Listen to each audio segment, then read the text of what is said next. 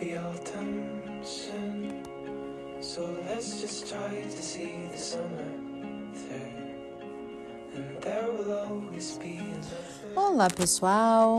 Aqui é Débora Espadoto do grupo Livros Mágicos e nós estamos lendo o livro A Morte é um Dia que Vale a Pena Viver, de doutora Ana Quintana. E hoje nós vamos ler um capítulo que fala sobre zumbis existenciais. Inicia com uma passagem de Adélia Prado que diz o seguinte: Um trem de ferro é uma coisa mecânica, mas atravessa a noite, a madrugada, o dia. Atravessou minha vida e virou só sentimento. Na terminalidade humana, é comum que todos ao redor da pessoa que morre a observem como se ela já estivesse morta. Mas o problema maior do mundo à nossa volta passa longe da doença física. Muita gente não está vivo de fato, mesmo com o corpo funcionando bem. E é uma coisa terrível. Pessoas que enterraram suas dimensões emocional, familiar, social e espiritual. Gente que não sabe se relacionar, que tem dificuldade de viver bem sem culpas e nem medos. Gente que prefere não acreditar para não correr o risco de se decepcionar, seja em relação ao outro, seja em relação a Deus. Gente que não confia, que não entrega, que não permite, que não perdoa, que não abençoa. Gente viva que vive de um jeito morto. Temos mortos andando livres nas academias de ginástica nos bares, nos almoços de família, de comercial de margarina, desperdiçando domingos por meses a fio. Gente que reclama de tudo e de todos. Gente que perpetua a própria dor se entorpecendo com drogas, álcool, antidepressivos, tentando se proteger da tristeza de não se saber capaz de sentir alegria. Vejo isso nos hospitais, e, em especial, na sala dos médicos, na sala do café das enfermarias, nos vestiários. São lugares povoados por gente morta, andando perdida, sem encontrar sentido em cada dia de trabalho. E na maioria dos hospitais e instituições que se intitulam serviços de saúde, o que está mais presente é esse cheiro de gente morta-viva. Nos grandes escritórios, vejo pessoas cheias de razão econômica, cheias de razão política e administrativa. E esses também se empobreceram de vida e se enriqueceram de morte. Em um contexto onde as pessoas não têm a chance de perceber que estão vivas, o cheiro característico da morte está mais presente. Mas onde a morte está de verdade, aí a vida se manifesta.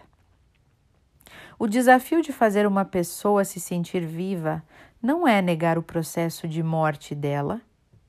Então, se desejamos estar presentes, seja trabalhando seja vivenciando a morte de uma pessoa que amamos muito, os primeiros desafios são estes: saber quem somos, o que estamos fazendo ali e como fazemos para que aquele processo seja o menos doloroso possível.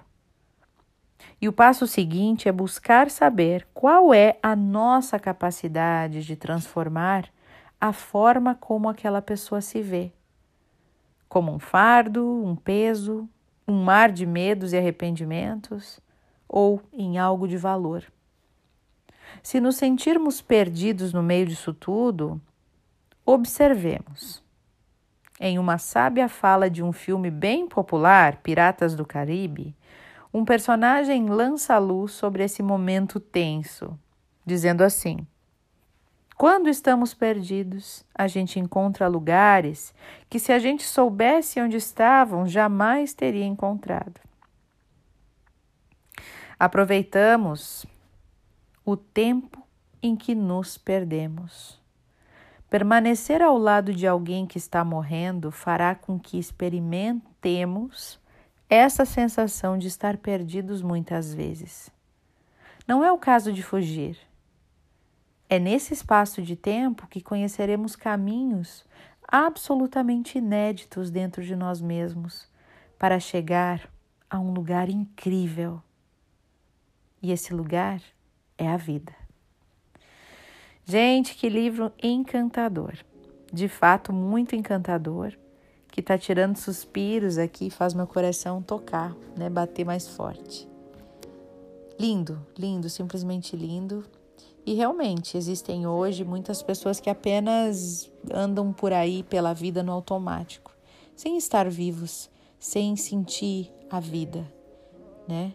Acordam e dormem como se estivessem vivos, mas não estão.